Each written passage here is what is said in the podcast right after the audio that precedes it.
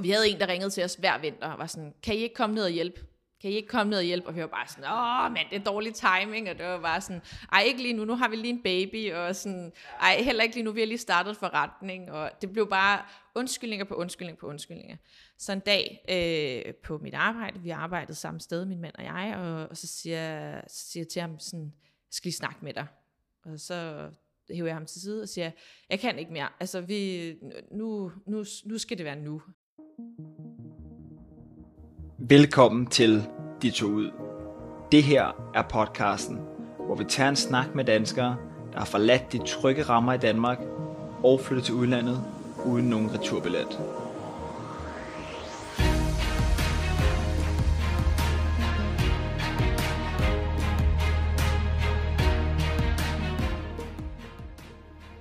Tanken om at tage ud og bo i et andet land permanent har altid fascineret mig. Og jeg har da også boet i USA, Australien og Spanien, men kun i perioder på op til halvanden år. Jeg ved ikke, om tanken er lagt helt til grunde, eller om den nogensinde bliver det. Nu vil jeg i hvert fald høre fra andre danskere, der har taget springet og ikke set sig tilbage. Jeg hedder Ulrik Larsen, og du lytter til podcasten De tog ud. Velkommen til.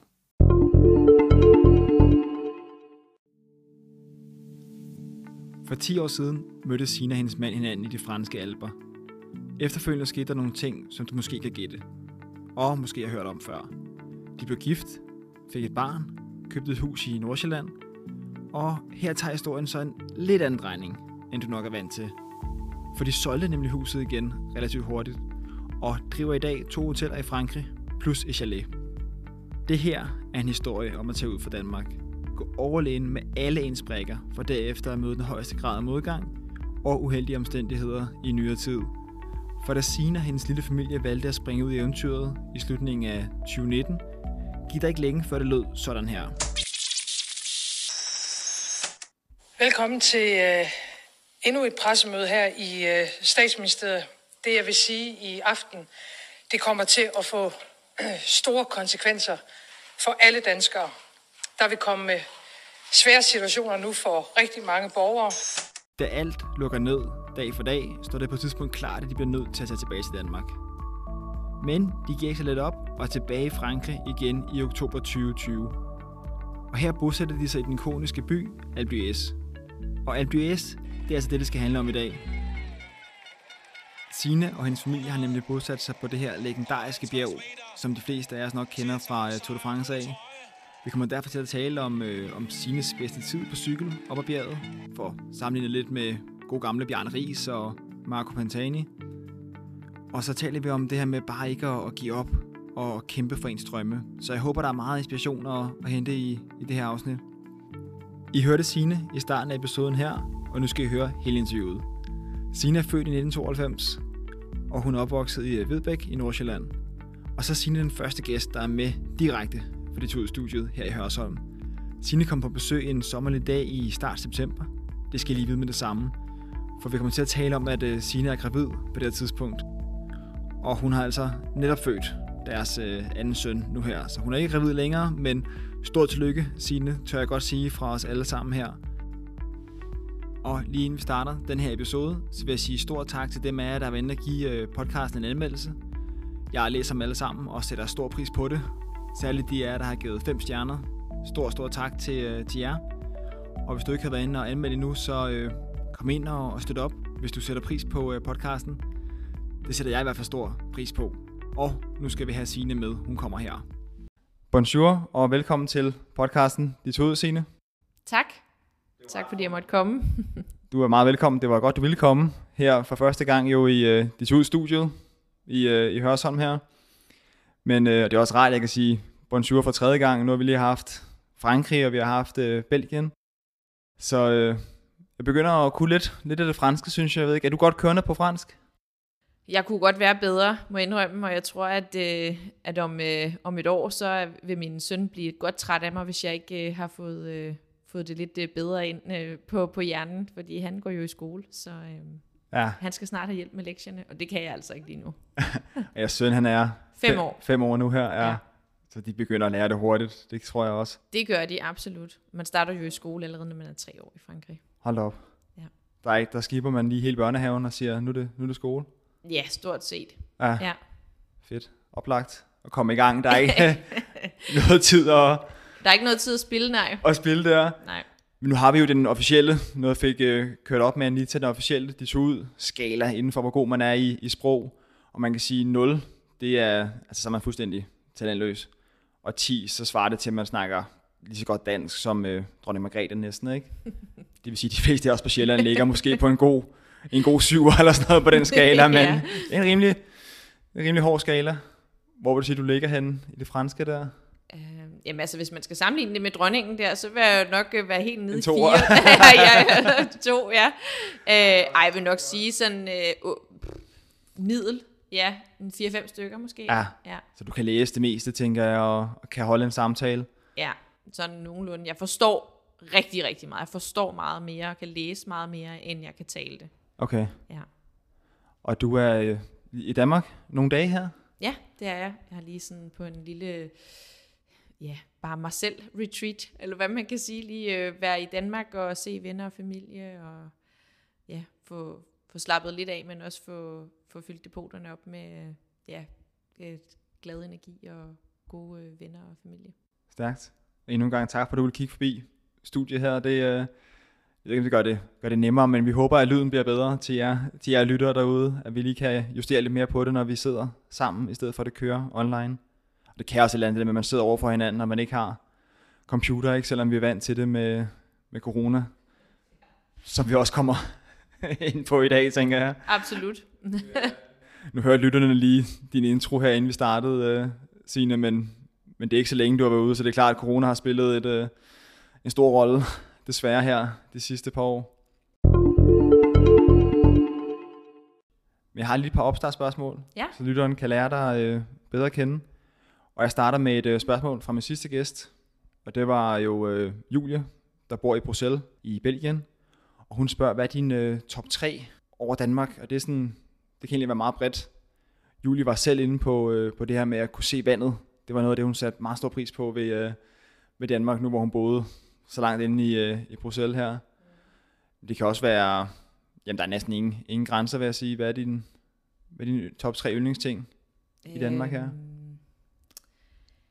Jamen altså, det er jo et godt sted at starte, kan man sige, med vandet. Øh, nu har jeg aldrig øh, boet sådan, så at jeg kunne, kunne se vandet, men jeg har boet meget, meget tæt, opvokset meget tæt ved vandet, så øh, jeg har altid kunne tage en tur ud og svømme i havet efter skole, eller øh, ja, hvad ved jeg, havde nem adgang til, til vandet.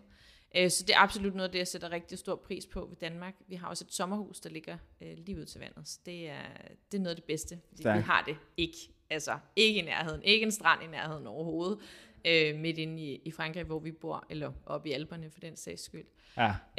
Øhm, så tror jeg også, at øh, selvom det er noget af det, man synes, der var kedeligt, da man egentlig boede herhjemme i Danmark, det var, at øh, Danmark er sådan et fladt og kedeligt land.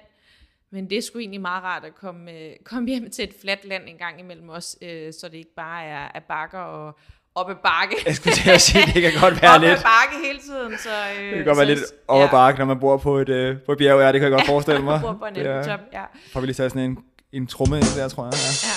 Ja, øhm, og så tror jeg, at øh, den tredje, jamen altså, øh, det er den danske mad. Altså vores rugbrød øh, og smørbrød, det er, det er jo helt klart også noget af det, man, man, man glemmer at sætte pris på, når man ikke bor herhjemme, men som man, man sætter rigtig meget pris på, når man, når man bor i udlandet. Nu prøvede jeg jo at lokke Anita til at fortælle, om hun synes, at baguetten i Frankrig, om den ikke er lidt overvurderet. Mhm. Mm-hmm. Eller jeg ved ikke, om, om, om du har været der så længe, eller om du stadig Og er med på det hold, der synes, den er lidt overvurderet. Ja, Ja, det er den. Øh, altså, der er jo øh, stor forskel på baguette, øh, Ja. fra hvilken bager du går til. Ja. Ja. Men der er jo det der helt standard baguette, når du går ned hos bageren, og det er det mest dødssyge brød, du overhovedet kan finde på jorden. Ja. Øhm, men du kan godt finde noget lækker brød, øh, og som stadig har formen som en baguette, øh, og måske er sådan lidt mere over i, hvad vi i Danmark ville kalde sådan surdejsagtigt. Det er overhovedet ikke lavet på surdej, men altså sådan lidt mere øh, sejt i det, eller hvad man kan Ja. sige. Ikke? Ja. Stærkt. Anita havde også et trick, også til, til jer lytter, gå tilbage og høre afsnittet med Anita fra Limoux, tror jeg det hedder, i Frankrig. Burde jeg vide efterhånden, men øh, hun havde nogle tricks til, hvordan man kunne, ligesom kunne peppe den her baguette op igen. Det er noget med noget vand, og så i orden, hvis det er, men øh, de bliver lidt øh, sejlivet efter et stykke tid. Ja. Har du en sidste ting også, eller synes jeg, det var to gode bud? Har du en tredje ting? Jamen, jeg synes egentlig, at jeg kommer ind på de der tre, øh, altså vandet, det flade land der, Ja, det er rigtigt, det er rigtigt. og, øh, og smørbrød, altså, ja, rugbrød. Du nailer den fuldstændig ja. der. Så øh, det er normalt, også til jer lytter, det, det er kun meningen, at jeg tager et spørgsmål med fra den foregående gæst. Nu udsætter jeg lige sine for den forrige gæst også, og det var jo øh, Anita, der, øh, der spurgte Julie, som var den sidste gæst. Blev det meget indviklet, ikke? Men det Anita gerne vil spørge om, det er, hvor meget remoulade spiser I i jeres husstand på ordentlig basis? Og hvordan får I fremskaffet det her remoulade? Øh, mit remouladeforbrug er ikke så stort, men, Men min er der. søns remouladeforbrug derimod. Ej, det er ikke sådan, han, øh, han beder om det på samme måde. Han er gået lidt over mere i ketchup og, øh, og mayonnaise. Det øh, kan han godt øh, bare... Øh, men når vi har det, så bliver det altså tømt ret hurtigt. Det må jeg bare sige. Det er stærkt. Ja, sidste gang vi fik levering af remoulade, det var øh, 20 øh, flasker, tror jeg, fra, øh, fra mine svigerforældre. Øh, så ja, vores søns farmor og farfar, der kørte ned i påsken. De er væk. Hvor mange fik I der, sagde du? 20. 20, ja, Ja. okay. Der er også blevet brugt lidt på gæsterne. Der var lige en påskefrokost, men det var ikke mange øh, Men det er engang sådan cirka årligt, der kommer sådan en ja, der leverance sådan der. en fragt, ja. Så det var et godt svar. Ja, Og også, også grunden til, at jeg siger det, det var fordi, at Julie, hun, hun havde ikke det store remouladeforbrug, så der var ikke noget at komme efter. nej. Jeg synes, det var et godt spørgsmål, så det er rart, at du, øh, at du kan bekræfte, at der, der er noget remoulade at komme efter det her. Ja, I har ikke sådan danske butikker på den måde, som vi kender det nede fra, Nej, øh, fra det Sydspanien og sådan noget. Nej, nej, nej. overhovedet ikke. Men jeg har kigget lidt på nogle af de Ja, der danske ja. øh, sider på nettet, hvor Ja. man kan købe nogle ting. Men Jeg synes jo, det er absurd dyrt. Ja. Øhm, altså, øh, med, så, og så tænker man, ah, så kan man godt undvære det. Og min mand er også kok, så han kan også godt lave en rigtig god remoulade. Det eneste er jo bare lige, der, er sådan, der mangler nogle af de der ting. Han siger sådan, han kan ikke få den til at være, ligesom hvis han lavede en remoulade i Danmark, fordi der mangler bare nogle, altså, nogle ingredienser, som der bare ikke øh, er til at få, ikke? En godt lifehack ellers. Bliv gift Ja. med en kok, hvis du Ja. mangler remoulade. Det kan man også Ja, notere eller sig. Ja, eller rugbrød, ja. ja, Ej, det synes jeg er ret stærkt, Signe. ja. Øh, lige et par enkelte opstartsspørgsmål tilbage her. Udover venner og familie, hvad savner du så ved Danmark? Øhm, det er faktisk et godt spørgsmål. Altså, det er jo venner og familie, man savner. Øhm, Der er ikke rigtig andet, der binder dig. Du, var lidt inde på selvfølgelig, at det er rart, at man kan se vandet, ikke? og det er fladt. Og... ja, ja, men det er jo ikke noget, man sådan Nej. savner i hverdagen. Nej. Altså, så, så nyder man det bare ikke, når man er hjemme. Ja, Øhm, så, så nej, og, og ja, som sagt, så får vi jo også rugbrød dernede, fordi min mand, han bærer det, så, så det er ja. ikke fordi, at jeg sådan craver det helt vildt. Så, øh, så nej, jeg tror faktisk bare, det er venner og familie. okay. Ja. Det er altså godt trick, det der med at have en mand, der er, er kok. Ja. Det vil jeg sige. Vi skal til at få for alvor i gang. Og lige fra starten af, for os alle sammen skyld, lad os lige få placeret LBS på, øh, på verdenskortet og Frankrig-kortet. Ja. Det vil, normalt plejer du at få lov at forklare det her, men jeg tænker, at i dag, det vil være rigtig godt radio og rigtig godt podcast, at du lige kunne vise det på det officielle Disud-kort. Du kan også bare pege herfra, Signe. Ja, øh, pege herfra, jamen altså, det er jo sådan, øh, nu skal jeg ikke langt, deroppe har vi jo, det er jo sådan en kæmpe verdenskort, ikke? Så man skal jo lige finde, Europa er jo meget, meget lille her på... To meter gange, eller en, en halvanden meter måske. Men vi ligger jo øh, sådan cirka 5 timer nord nede fra Nice, kan man sige. Ja. Øh, og, så, øh, og, og, og så to timer fra, fra Schweiz. Øh, så, ja, så, så vi ligger jo sådan der øh, sydøst øh, faktisk øh, i Frankrig, øh, i forhold til Alperne, når man sådan kigger på det på den måde. Ja. Jeg synes, når, man, når vi sidder og ser på kortet her, det ligner det sådan ret tæt på, ja også Torino i Italien, ikke? Og Milano er vel heller ikke så langt væk. Nej, det er det ikke. Fire timer, tror jeg, Milano. Okay. Jeg sad og legede lidt med det i går, man kan se Google Maps, at det tager alligevel lidt tid i forhold til, hvor tæt man synes, det er på, men det må være noget med de der bjergveje. Og... Det er jo noget med bjergvejene, ja, absolut. Ja. altså, man bruger jo de første 25 minutter cirka på alt efter, hvor langsomt og hurtigt man kører, ikke? Altså, Ja. jeg tror, min mand, han kan køre ned på 20 minutter. Jeg plejer at bruge 25-30 minutter på at køre ned, ikke? Jeg var bange for, at du skulle sige tre timer eller sådan noget. det ville være en, Ja, en for stor forskel til... Nej, nej, nej, men, øh, men det tager det jo bare at komme ned op fra Albies, og så komme ned til ligesom bunden af bjerget, og, ja. og begynde at, at komme ned til noget, der ligner en, en hovedvej, hvor du kan komme ud til en motorvej. Hvor højt er det, øh, altså der AWS byen, det hedder byen, I bor i, ikke? Jo, jo. Hvor højt op ligger det? Øh, den ligger i 1600 meter. Ja. Ja. Og hvor højt er den, den højeste stigning på, på bjerget, ved du det? Øh, altså det allerhøjeste, Ja. øh, det er jo helt op på toppen af Pic Blanc. Det ligger i 3300 meter. Okay, men det, det er kun for bjergbestiger, tænker jeg. Og... Nej, der kan du komme op med liften også og stå Okay. på ski ned. Øh, Fedt. Ja. Og så min Fedt. mand har faktisk lige løbet derop her til sådan en trail-løb her for ja. et par uger siden. Shit. Ja. Ej, det, er sgu, det er sgu da fedt. Ja, at man kan... det er sådan øh, ja, et fire-dages tra- trail-løb med nogle forskellige øh, stigninger, der nu engang er. Og hvor det ene af dem er op til toppen af Pic Blanc. Så det var lidt sjovt. Nu har jeg kun været på tre skiferie all time, Signe, så du må lige bære over med det her, men, men det er da et relativt højt skiområde, er det ikke det? Jo, det er rimelig højt. Altså, ja. øhm, der er jo også, eller der var engang en gletsjer, det er der stadigvæk, men det er ikke noget, du kan bruge til noget. Øh, lige over på, øh, man kan se fra, fra hvor vi bor, øh, der ligger lidt Døsalp, som ligger som er den anden, eller den tætteste skiby ellers. Øhm, og der har de jo en gletsjer, hvor man kan stå på sommerski. En gang, der var sommerski fra øh, starten af juni og øh, helt til nu. Men øh, lige nu, der kører der sommerski, det kan maks være en, en, en måneds tid. Altså, den er væk. Så smelter det simpelthen, Ja, ja, eller er bliver det, bliver det for iset, eller ryger det bare helt væk næsten? Jamen, der er næsten ikke noget gletsjer tilbage. Så Okay. øh, ja, det er jo også lidt skræmmende at kigge på. Altså, Ja, ja. ja. I kan følge de Absolut. forandringer rimelig, ja, rimelig tæt og, det, dernede. og det går hurtigt. Ja. Det går rigtig hurtigt. Ja. Jeg tror, de fleste af os, når vi hører ABS, jeg tænker egentlig cykelsport først, men det kan godt være, fordi jeg kun har været på de her få skiferier, det har været i Østrig. Alle sammen lige med undtagelse af Genevada nede i, øh, i Sydspanien. Også fordi dem af der bor nede i Spanien, der er nogle, nogle lytter med dernede fra. Det er et fedt område også. Så man kan, jeg tror det er en to timer fra Malaga af, man har mulighed for det. Der har du ikke haft fornøjelsen af at være nede. Nej, det har jeg faktisk ikke. Nej. Det, det har mest været Frankrig, du har gjort der i. Øh, ja, altså da var barn, var vi meget i Østrig på skiferie. Ja. Men, øh, men ellers så Frankrig. Ja. Stærkt. Stærkt. Hvordan er sådan, når I kører op ad ABS, er det på den her ikoniske strækning, vi kender fra synes, der er ikke, fordi der er sådan to-tre andre veje. Det her er den vej, man, man kører op, tænker Det er jeg. den vej, man kører op, ja. Ja. ja. Øh, når du så rammer ligesom øh, lige før øh, de sidste tre sving eller sådan noget, der kan du så vælge ligesom at tage mm, det, vi kalder bagvejen op, men det er egentlig også mest den for de store lastbiler, øh, for at de kan komme rundt. Øh, så det er sådan lidt mere en Ja. for de store, øh, store biler. Ja, så den ikke er så kringlet. Men ellers så ja, det er de ikoniske 21 sving, som man kører op af øh, og nedad for den sags skyld øh, Ja. hver gang. Ja, Har I prøvet at køre op af på cykel også? det har vi. Ja. Kan du huske din tid i hovedet her?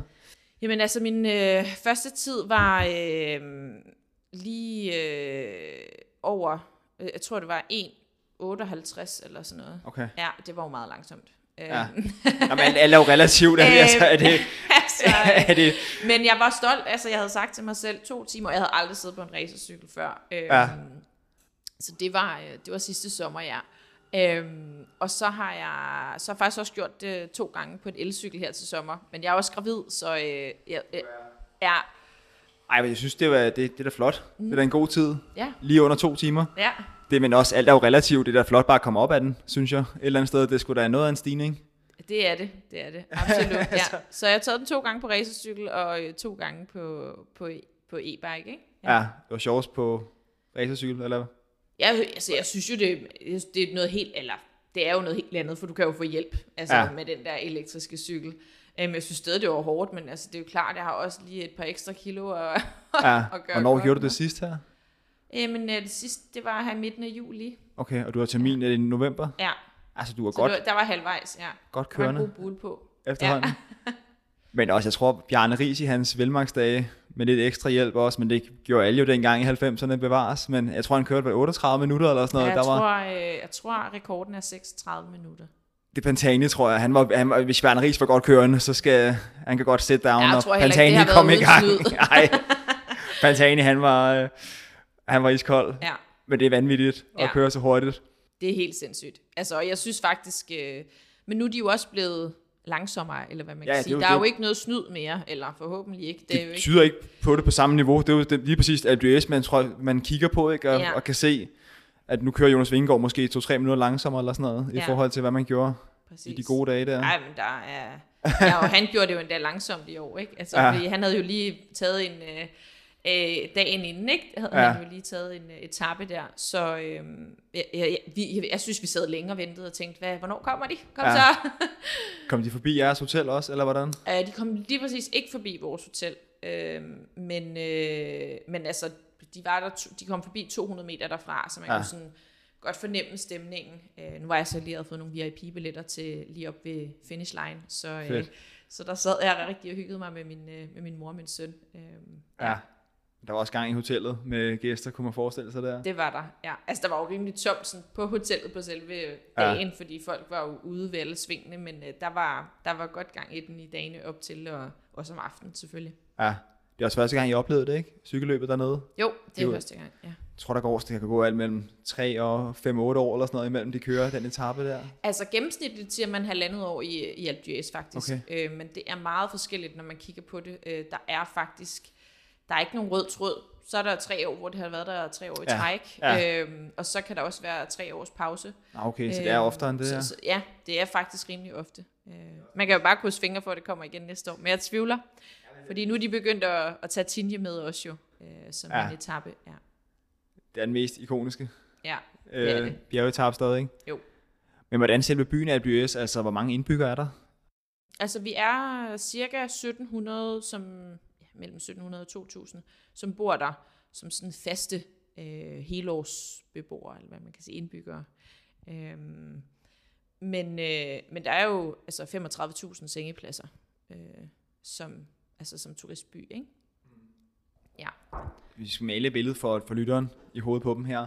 Hvordan ser det ud? Altså, nu, nu, når jeg tænker ski, så tænker jeg sådan meget, du ved, østriske, de her tyroler-agtige hytter og alt det her. Er det sådan et, øh, et gadebillede, der møder mm. folk, når de kommer ind til d'Huez? altså nu er godt nok mange år siden, jeg har været i Østrig efterhånden. Ja. Øh, men, øh, men nej, altså der er jo noget helt andet slags øh, fransk charme over det. Øh, og, og det første, du møder, når du kommer ind i d'Huez, det er faktisk, øh, altså hvis du tager den rigtige vej op, øh, og så kommer du ind i, øh, ind i det, der hedder den gamle by, altså Filalp, som er, er det, den afdeling, som vi, øh, som vi faktisk ligger i, hvis man kan sige det sådan. Den er delt ind i sådan nogle zoner, hele byen. Øhm, og der kommer du ind til gamle, gamle bygninger. Øhm, der er selvfølgelig nogle lejlighedskomplekser, det kommer vi ikke udenom, det bliver bygget hele tiden, og det er ved at være, det er vi ved at være meget træt af. Men det er meget gamle træhuse, øh, huse, øh, chaleter, som vi kalder det, så i stedet for en hytte, altså man vil, norsk bjælkehytte vil man sige, men her så hedder det jo et chalet. Det lyder også bedre. Ja, det lyder Det lidt det bedre, lidt mere fint. det gør det. Øhm, men så det er sådan nogle gamle træhus, man ligesom kommer ind til, og så kommer man lidt videre op i byen, og så kommer du op og møder de femstjernede store hoteller, som ser lidt... De er stadig flotte, altså sådan lidt hyggelige franske at kigge på, så det er ikke sådan en, en beton øh, på den måde. Øh, så de prøver, altså der er mange, øh, mange strenge regler på, hvordan, eller hvad man må bygge, og, og så videre i Frankrig, og særligt i d'Huez. Så du kan jo klage helt vildt. Ja, Øh, og sådan en klage kunne godt tage lidt tid at behandle. det kunne man absolut, have ja. en fordom omkring, ja. Mm, ja. Det er stærkt. Hvordan er d'Huez en stor, hvad kan man sige, alpeby, skisportsted i forhold til andre steder i, i Frankrig, eller hvor? Mm, det er overhovedet ikke det største sådan, i forhold til øh, kilometer piste. Øhm, men det, man er så heldig med, er jo, at vi ligger, øh, vi ligger så tæt, så vi har også nogle andre små byer, og hele livkortsystemet gælder ligesom, det er ikke ligesom i, altså nu har, hvis du har Val Thorens og, og de tre dale der, så er det jo noget helt andet øh, selvfølgelig, men, øh, men du køber et liftkort her, og det gælder så både i, i Alpe d'Huez, Oris, øh, hele vejen rundt, som der ligesom som er der øh, omkring Alpe. Og så har du faktisk øh, på dit ugentlige, altså hvis du køber et uge øh, liftkort, så har du også en dag i øh, Les Deux Alpes og i øh, Serre-Chevalier. Øh, Serre-Chevalier ligger cirka en halvanden time væk i bil, og Les Deux Alpes, der kan du faktisk øh, tage med helikopter over til en ret billig penge. Øh, det tager to minutter, så er du på den anden bjergtop. Øh, og så får man også en kæmpe oplevelse med. Så det er øh, virkelig noget. Vi, altså vi opdagede det i vinters. Nu kunne vi, op, kunne vi ikke opleve det forrige vinter jo på grund af corona, men øh, der opdagede vi det, og, og det er bare for fedt. Altså øh, en kæmpe oplevelse, hvis man ikke har prøvet at flyve med helikopter før. Og absolut jeg forestille mig at se de her snedlandskaber op fra os. Det må, det må kunne noget. Helt sindssygt, ja. Vi kan ikke øh, udskyde det meget længere, siden vi skal til at få alvor i gang her, og vi skal, skal høre dig. Hvordan fandt dig og din, øh, din mand Jakob på at, at flytte til, øh, ja, til LBS her for det er to år siden? I flytter ned, ikke? I oktober? Jo, det er 20, det, ja. 20, Lige ja. præcis. Ja. ja. Men hvor, hvor starter det henne, og hvordan får I den idé med, med et barn på, på to, to og et halvt år? altså, det er stærkt. Ja. Du må ikke misforstå mig, men hvordan, Nej. hvordan finder I på det? Jamen, øh, vi har mødt hinanden for 10 år siden i Alperne, øh, i Val d'Isère, og der, øh, vi elskede at være i Alperne, og det var super fedt, men øh, vi var jo kun 20 år dengang, og øh, skulle hjem, og ligesom, jeg skulle have en uddannelse, han skulle færdiggøre sin uddannelse som kok, og øh, det ene tog ligesom det andet, men vi havde altid snakket om, det der alpeliv, det skal må vi prøve igen, når vi bliver voksne, hvis Ja. man kan sige det sådan, rigtig Ja. voksne. Øhm, og lige pludselig så gik årene, og, og, og altså, det var jo ikke fordi, vi sad i det der 8-16 job, for min mand, han er kok, og vi havde også været selvstændige i Danmark, så vi havde ligesom prøvet vores, men det var ligesom om, at øh, alt, altså årene var bare gået så hurtigt. Øhm, og så havde vi øh, et, et godt netværk, og, vores, øh, og, og vi havde ligesom en indgang ind til, til de store øh, spillere her, Nordlander og Danski, som nu er, er en stor ski networks. Og, øh, og vi havde en, der ringede til os hver vinter, og var sådan, kan I ikke komme ned og hjælpe? Kan I ikke komme ned og hjælpe? Ja. Og vi var bare sådan, åh mand, det er dårlig timing, og det var bare sådan, ej ikke lige nu, nu har vi lige en baby, og sådan, Ja. ej heller ikke lige nu, vi har lige startet forretning, og det blev bare undskyldninger på undskyldninger på undskyldninger. Så en dag øh, på mit arbejde, vi arbejdede samme sted, min mand og jeg, og, og så, siger, jeg- så siger jeg til ham sådan, jeg skal lige snakke med dig. Og så hiver jeg ham til side og siger, jeg kan ikke mere, altså vi, nu, nu, nu skal det være nu. Og det er nemt nok at sige, vi stod midt i sæsonen, altså det var i øh, februar 19, vi havde lige været ude på en, en, sådan en, en tre uger lang ferie i den Dominikanske Republik, Fedt. og vi kunne bare, jeg kunne bare mærke det der sådan, der, der skal ske noget andet. Ja. Ja. Der skal ro på, eller der, der skal prøves noget nyt. Og vi havde altså lige købt et helt splinter nyt hus med huskompaniet i Nordsjælland, og du ved sådan, ja. alt det var bare, øh, det så rigtig flot ud udenpå, hvis man kan sige det sådan. Men Ja. inde bagved, så var, det, så var vi jo bare trætte af, af det der almindelige arbejdsliv. Øhm, så der gik ikke mange minutter, vi tog faktisk øhm, samme eftermiddag, vi skulle hjem og spise med mine forældre, så jeg skrev til min mor, øh, vi har lige lidt travlt på arbejdet, øh, så vi kommer, øh, øh, så hvis du kan hente Nora, så kommer vi lige lidt senere. Og det var bare en kæmpe løgnhistorie faktisk, fordi vi endte med at tage på en lokal café for at sidde og få en kop kaffe, og lige snakke det hele igennem, lige efter arbejde. Altså det var Stærkt. kun et par timer igennem. Så øhm, Det er en sindssygt øh, fed og inspirerende historie. ja, Altså det er jo det, øh, mange af os følger også i, i mere eller mindre grad fanget nogle gange, ikke? Også mange af, af lytterne sidder også, formentlig sidder nogle af jer med den her følelse af, at det kunne være fedt at komme ud bare og rive det hele fra hinanden. ja. Men der er bare de der dårlige undskyldninger altid, ikke? Så har ja, undskyldninger kan være mere eller mindre dårlige, men, men hvis man gerne vil noget, så er det bare med at, at springe ud i det der, I om nogen fandt man gjort, kan man roligt sige. ja. Hvor, hvor længe havde I haft huset der, da I vælger at... Vi var flyttet ind i oktober, og det var I så... 20? Nej, altså vi flyttede ind i oktober 2018, Ja, og i februar 2019 siger jeg det her til min mand, efter vi har været ude at rejse. Ja. Øhm, og det bærer jo så frugt i, at vi får taget afsted i, i øh, november 2019. ja.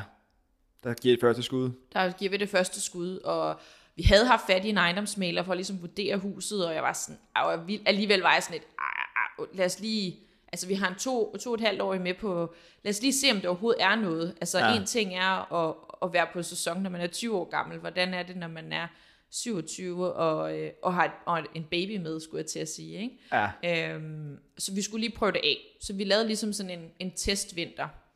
Men hurtigt fandt vi jo ud af, at, øh, at det var bare for fedt. Ja. Og vi snakkede med vores... På det tidspunkt tog vi jo afsted med arbejdet for Ski Networks og, og bestyrede to hoteller i en lille alpeby, der hedder La Rochère.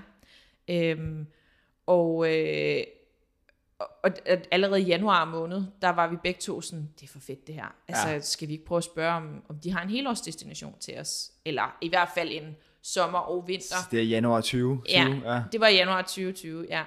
Og vi får ret hurtigt øh, tilbudt at komme til Tinje, som var lige ved siden af, og som jo var faktisk i vores hud, hvis man kan sige det sådan, for Ja. vi mødte hinanden i Val d'Isère, som jo er connected med Tinje.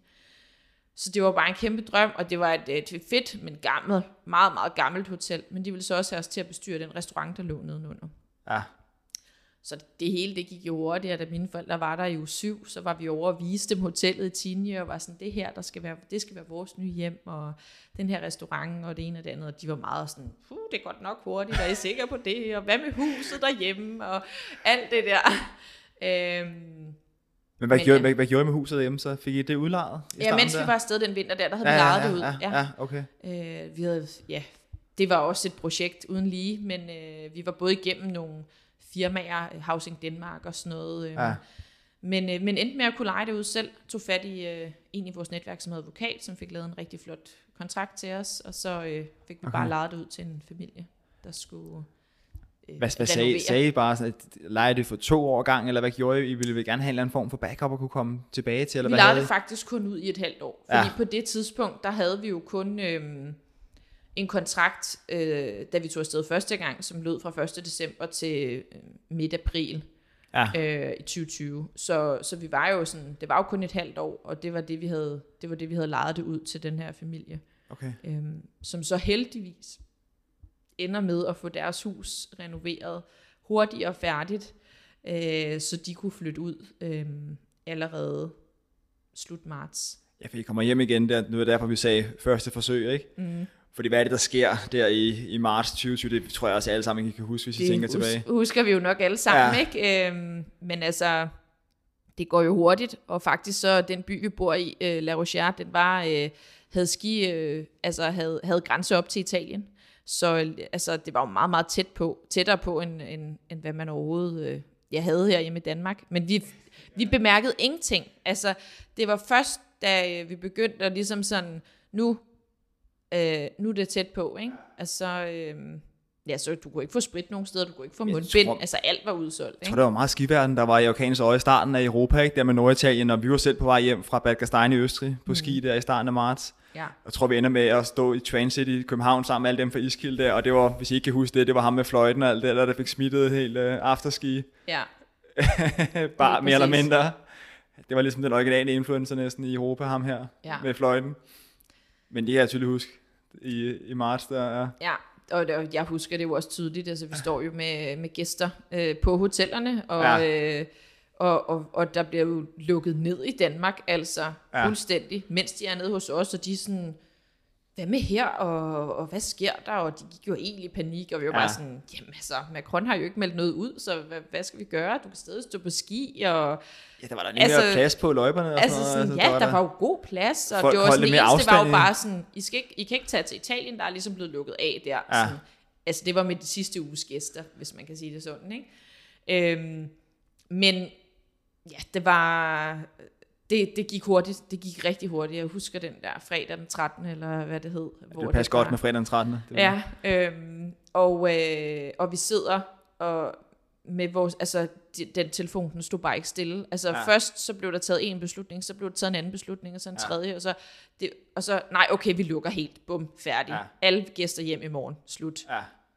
Okay, yes, fordi Tog I, først, selv den, tog I selv den beslutning så? nej, det var jo hovedkontoret hos Ja. Skinetworks i Danmark, det som tog den beslutning, men, Ja. men det kom jo en mail ind efter den anden, med altså først en beslutning om, ah, men det kommer nok ikke lige nogen fra Danmark, og så sådan, og så var vi sådan, jamen, altså vi har jo ikke særlig mange svenske gæster, giver Ja. det nogen mening? Og frem og tilbage, og så, bum, så blev der bare lukket. Altså så fik alle destinationer ligesom bare at vide, vi lukker, ja. I kan godt lukke hotellerne, og I skal hjem. Men vi fik at vide, at vi havde øh, 4-5 dage til ligesom at lukke hotellerne ned, så der var ingen stress med at få personalet hjem. Det blev der så. Ja. Fordi lørdag aften, der lukker Macron jo øh, ligesom alle barer, alle pister. Altså han lukker, han lukker jo landet ned lørdag aften, hvor vi har sendt alle vores gæster hjem. Øh, og, øh, og, og, og det var sådan ligesom, ja, nu er det sidste chance for ikke at gå i byen og øh, så alle tog jo ud, altså ja. lørdag aften. Og så mandag var vi godt i gang med at, at rydde, øh, rydde ned, og, og vi troede personalet skulle, skulle først hjem den om torsdagen efter Ja. der. Øh, men mandag kl. 12 får vi en besked om, at øh, kl. 17 kommer der en bus og henter alt personalet, og de skal bare hjem til Danmark, og det skal være nu, fordi de skal nå grænsen øh, hen over Schweiz, ja. inden at øh, det bliver lukket. Og det var jo sådan, Altså når man tænker tilbage på det, sådan slap nu af. Altså man kunne Ja, jo sagtens sige, øh, køre igennem de grænser. jeg sige, at man, man, det faktisk helt rart for første gang nogensinde. Det var jo også et tema for et år siden, da vi startede podcasten, at folk sad i mere eller mindre lockdown. Ikke? Nu havde vi Trine med fra Japan, hvor det hele var, var lukket ned ret sent. Ja. Jeg fangede hende i marts i, i år her. Men det, det føles som om, vi kan sidde og snakke om corona på bagkant nu. Det føles som om, vi er kommet igennem skoven Ja. og 7, 9, 13, og vi banker lige under bordet. Jeg håber sagt ikke, det kommer igen til. Nej. Men, men har du ikke den fornemmelse af, at vi kan sidde og snakke om, at det er noget, der ligesom er, er overstået? Eller tør man sige det? Jo, jo, altså det, man gør, tør vi lyder ret dumme om to at, måneder, øh, men... Øh, Altså, jeg vil jo ikke... Jeg tror aldrig, det bliver overstået. Nej, altså, det vil tror jeg ikke. Det er jo en influencer, og det hele Ja, ja, ja. muterer sig i alle mulige øh, retninger. Men, øh, men jo, altså, det er jo absurd at kigge tilbage på, og, og hvordan det er, altså, hvordan det bare fra den ene, altså et minut til det andet, øh, lukker ned. Og, og hvor stor forskel der også er på landene, fordi i Danmark, der havde du jo stadig dine rettigheder til at gå uden for en dør, men i Frankrig får vi altså bare under et døgn til øh, Ja. ja. at sige, godt, i morgen kl. 12, der er der udgangsforbud, og du må ikke gå ud, medmindre du har en virkelig god grund. det var til at forholde sig til. Det var Ja. ikke det her med vores regler, der kørte lidt op og ned, men omvendt var det også en hård hammer at få. Ja. Men der var også en helt anden panik ikke? I, i starten af corona. Der. Jeg kan også huske, at vi var der sindssygt bange for at sidde i nogle af skilifterne der, og man læste, at nu var en eller anden fra Brøndby IF blevet smittet, og det var nærmest en overlever han? Ja. Og, altså det er svært at forestille sig nu, fordi at selvfølgelig er det stadig en alvorlig sygdom for mange ældre, men for os er det jo ikke noget, vi tænker over længere. Vi bliver smittet tre gange om året. Os, Ja. der er, er under 50-60 år, i hvert fald uden der sker andet. Ja. Det store, ikke? Jo, Så det er, det har bare ændret sig, mindsetet det. meget. Meget. Det har det, men det har været en udfordring for jer, Ja, tænker jeg. absolut. Hvordan, øh, jeg så I havde egentlig job dernede i starten der, da I vælger at, at prøve det af som en sæson i november Ja. 19 der. Ja, men det havde vi jo, altså vi som sagt bestyrede to hoteller for Ski Networks, ja. og skulle jo så til at have lavet en aftale med dem om, at vi skulle have den her, det her hotel, som både var øh, sommer og vinter. Så vi tager jo hjem med sådan en ro, eller hvad man nu havde i maven i marts 2020, ja. øh, kommer hjem øh, til vores, øh, er lige selvfølgelig i isolation i et sommerhus i de der 10-14 dage, eller hvor meget det var, og kommer så hjem til vores hus, som, som heldigvis så stod tomt der. Øhm, men vi går jo i en venlig position og bare venter på, Nå, altså det her corona, er det færdigt om to måneder, eller hvad, så vi kan komme afsted igen øh, og tage en sommer. Øhm, men det hele blev udskudt og udskudt og udskudt, og så siger øh, Ski Networks så selv, at der bliver ikke nogen sommer. Øh, og så, nå, men så, min mand han får hurtigt fundet sig et arbejde, øh, som, der var jo ikke noget arbejde som kok. Altså, det var jo helt muligt, alt var jo lukket. Ja. Øhm, så han blev arbejdsdreng i et tømmerfirma. Øhm, Hvilket jo har været super fedt, fordi han havde 10 tommelfingre før, det har han altså ikke mere. Nej. Øhm, og jeg gik øh, og, ja, og var arbejdsløs egentlig øh, hele perioden, vi var i Danmark. Ikke? Ja. Øhm, men øh, ja, så vi, så vi var hjemme og gik og ventede og spurgte, jamen, hvad, hvad kan I så gøre? Fordi de blev så, øh, efter de havde sagt, sommeren bliver ikke til noget, men I kan godt komme afsted til vinter, altså vinteren 2021. Ja. Og, og, og vi beslutter os for at uh, sætte vores hus til salg. Det gør vi ret hurtigt, da vi kommer hjem, fordi vi tænker, nu er det nu er det, det vi skal prøve, og uh, så må vi jo sælge alt, hvad vi ejer. øh, For Det var også et godt tidspunkt, var det ikke det? Det Var var- det ikke, var det ikke stedet i forvejen lidt, eller hvordan? Øh, Det var stedet, øh, jo, øh, og det steg der også. Øh, men er altså, altid jeg må indrømme, vi havde faktisk besluttet os for at sætte huset til salg, inden corona ramte. Ja. Og øh, det kommer så ender med at komme op på nettet øh, søndag den 15. Altså øh, lige Ja. da at det hele er lukket ned. Så det var så meget sløvt i starten. Der var jo ikke nogen, der skulle røre noget som helst. Nej, så gik det ja. Stik modsat af, hvad folk frygtede, ikke? Jo. Men ja, Lige præcis. Men det ender med at blive solgt, og vi sælger alt, hvad vi har. Altså vi holder sådan en loppemarked indenfor i Ja. vores hus faktisk, og i vores garage. Øh, sælger alle møbler, alt hvad vi havde. Øhm, det Og- mange stærkt. ja, og tog så afsted i øh, slut oktober 2020. Og det er også, vil jeg bare lige emphasize igen over for jer, der lytter med, og måske har nogle tanker omkring, altså kan man springe ud i det her, altså, det er svært at møde mere modgang end, end jer, og flere udfordringer sine. Det kan godt være, at nogen kan præstere det, men, men så skal I skrive til de to ud, hvis jeg så skal I også med i podcasten. For. Ja. det, er, det er vildt, ikke, hvordan I køber hus, men det bliver jeg ikke begrænset af. I tager afsted stadig, I har et, et barn på to og et halvt år, det er jo også en undskyldning, som jeg bruger ret ofte for ikke at, at flytte til udlandet lige i øjeblikket. Ja. Og det er også en anden ting. Var det, var det, var det ikke svært med, med Nora at få ham ind i, i vuggestue, eller hedder det det i Frankrig, når det der to Jo, det var faktisk rigtig svært, fordi den første vinter, der troede vi, vi havde ligesom fået at vide, at uh, vi godt kunne få ham ind i den der lokale vuggestue.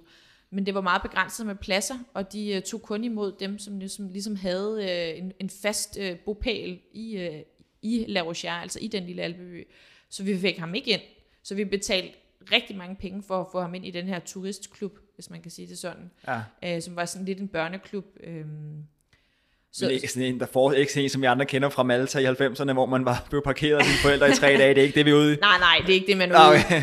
det kunne være stærkt. Vi havde jo håbet, at han kunne komme ind i et sted, hvor at, at, at de også stod lidt på ski og sådan noget, men det gjorde ja. de jo ikke ned i den alder. Altså, det er jo klart, at han var to og et halvt år. Ja. Øhm, men vi fik meldt ham på den lokale øh, skiskole, som var en gang om ugen. Øh, men, men det var for tidligt for ham. Han var der to gange, og han, han synes ikke, det var sjovt. Altså, han forstod jo ikke et ord af, hvad der Nej. blev sagt. Altså, det er jo forståeligt nok. Ja. Øh, så vi blev også hurtigt enige om, det skal han ikke. Altså, han skal ikke have en dårlig oplevelse med det. Så, øhm, så, så det var ligesom kun på de her travle dage, vi ligesom valgte at sige, jamen, så måtte vi smide ham i den her turistklub, og ellers så, øh, så havde vi ham med, og personalet, vi var jo en stor familie, så ja. de havde ham med, og han var med rundt på værelserne og, og gøre toiletter rent, og, øh, og vaskede gulv med mig i restauranten, og altså, han var bare med. Ja. Øh, ja, og så sov han jo stadigvæk til middag på det tidspunkt, så man kunne ligesom, ja, have ham med, og ellers så vandrede vi ture og havde ham i rygsæk og så videre, så, så det var ikke en begrænsning øh, overhovedet faktisk, det var mere at, at, at give ham nogle oplevelser, selvfølgelig ikke nok, nok, ikke nok ikke noget, man husker, når man er to og et halvt, eller når man bliver voksen, hvad man har lavet som to og et halvt år, men, men man kan kigge tilbage på det og, og vide, hvad man har givet sit barn med, ikke? Det synes jeg igen er super inspirerende. Altså det er som om, I ikke rigtig ser de her begrænsninger, I, øh, I kører bare videre på ja. en eller anden måde, ikke? Altså sådan, andre vil måske hurtigt tænke, puha, og sidde og, og have det som undskyldning, og egentlig sige, om vi tog hjem, fordi der skete det og det. Men der har I bare kørt, kørt videre. Hvor meget signer man op for, når man vælger at sige, vi vil gerne forpakke det et hotel og en restaurant og sådan noget. Altså er der en økonomisk risiko for jer, når I gør det? Øh, jamen det er der jo, men altså det hele, det hele øh, altså, i historien omkring det er jo, at, at vi tager afsted med Skinetworks igen der i vinteren ja. 2021. Og så hele det her modstand, øh, den, den del er vi ikke kommet til endnu. Øh, eller hvad man kan sige. Det ender jo ud i, at... Øh, at vi flytter, der, vi flytter til Alpe fordi vi har fået to hoteller af Skinetworks, eller fået, altså, vi har fået at vide, at vi skal bestyre to ja. hoteller på en helt almindelig sæsonkontrakt. Og hvor, hvor er vi hen nu? Hvilket måned? År? Oktober 2020. Ja, 20, ja. ja og, og vi havde en, en kontrakt, der ligesom skulle starte der i, i november ja. 2020. Øhm, men præcis, vi tager der ned lidt før for at få kørt vores søn ind i, ja. øh, i skole, er det jo på det tidspunkt, der er han tre og et par måneder. Ja, øh, så vi kører ham stille og roligt ind i den skole der, og, øh, og så går der en måned præcis fra vi er flyttet derned, til at vi øh, en morgen, efter vi har afleveret ham i skole, åbner telefonen og når at se en overskrift på BT, eller hvad ved jeg, inden at vi så får et opkald. Men at øh, Danmarks største skirejsekoncern er gået konkurs, står der. Ja. Og der, øh, der var ikke meget og i, i sparekassen. Det jeg var tror, vel lidt uendelig øh, corona, de sagde tak for show. Ja, jeg tror, øh, altså, jeg, jeg glemmer aldrig det der. Det er fuldstændig som at, ja, når man også kan huske, hvor man var henne, da med det, hun lukkede landet i ja, marts 2020. Ja, ja. Men jeg husker jo tydeligt, at, at jeg åbnede bare min telefon, efter jeg havde smidt ham af i, i skolen, og, og var på vej ned til hotellet igen. Og, og jeg knækker ligesom sammen Øh, fuldstændig. Altså ja. sådan, ligger mig nærmest ned på den der bjergtop, og min mand han så bare sådan, hvad, lav, hvad, hvad sker der? Og så giver jeg ham bare den der telefon.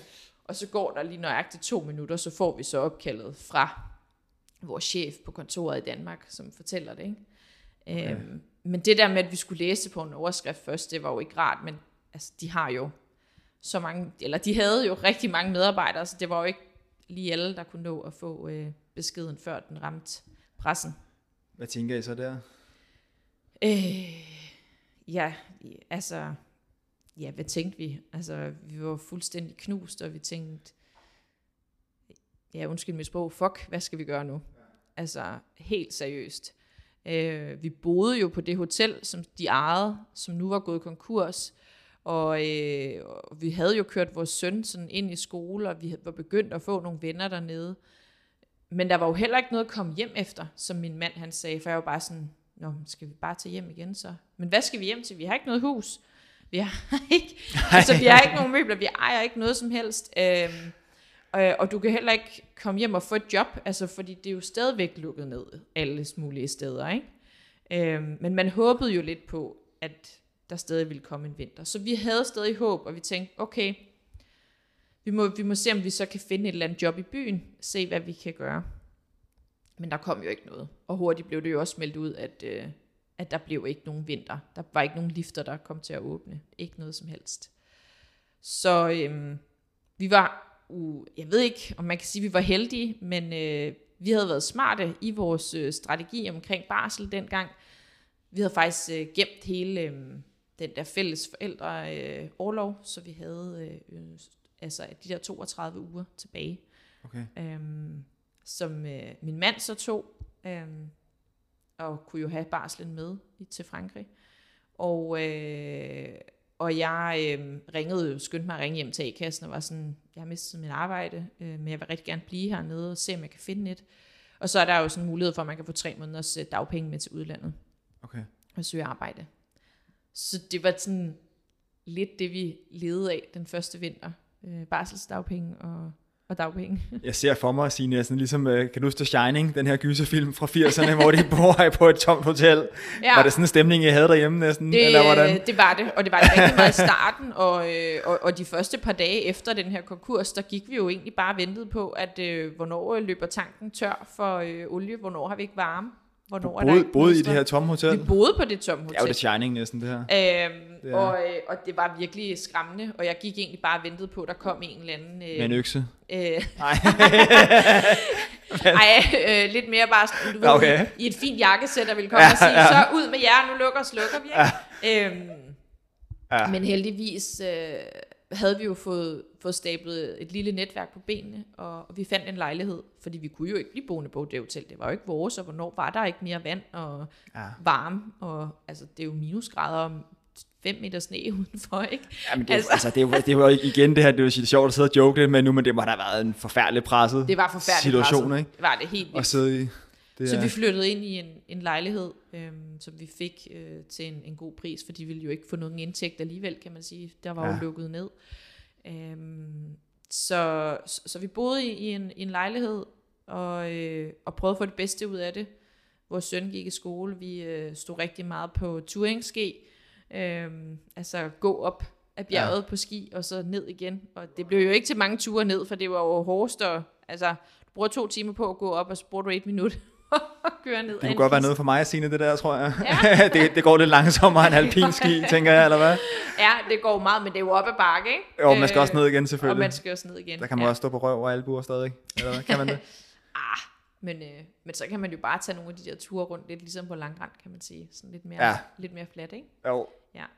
Men øh, så det var det, vi brugte vinteren på, og, men vi brugte selvfølgelig også vinteren på. Altså, jeg søgte job efter job efter job, øh, både i Danmark, og også i Frankrig. Øh, og jeg søgte også i Danmark, fordi at, at jeg, jeg var der sådan, det bliver jo ikke til noget, de er gået konkurs. Øhm, øh, hvad, altså, hvad kommer der til at ske med hotellerne, og det ene og det andet. Øh, det ender jo så med, at at, at Ski Networks ikke bliver gået helt konkurs. Det bliver faktisk opkøbt af Primotours. Øhm, så, så Ski Networks eksisterer jo den dag i dag stadigvæk, og der er mange, der ligesom har glemt, at øh, hele den her konkurssag var der, men øh, det, det glemmer vi aldrig. Øhm, og det er også blevet lidt anderledes, fordi de har valgt, ham den nye ejer valgte at sige, jeg vil ikke have hoteller i, i Frankrig mere, jeg vil kun have dem i Østrig.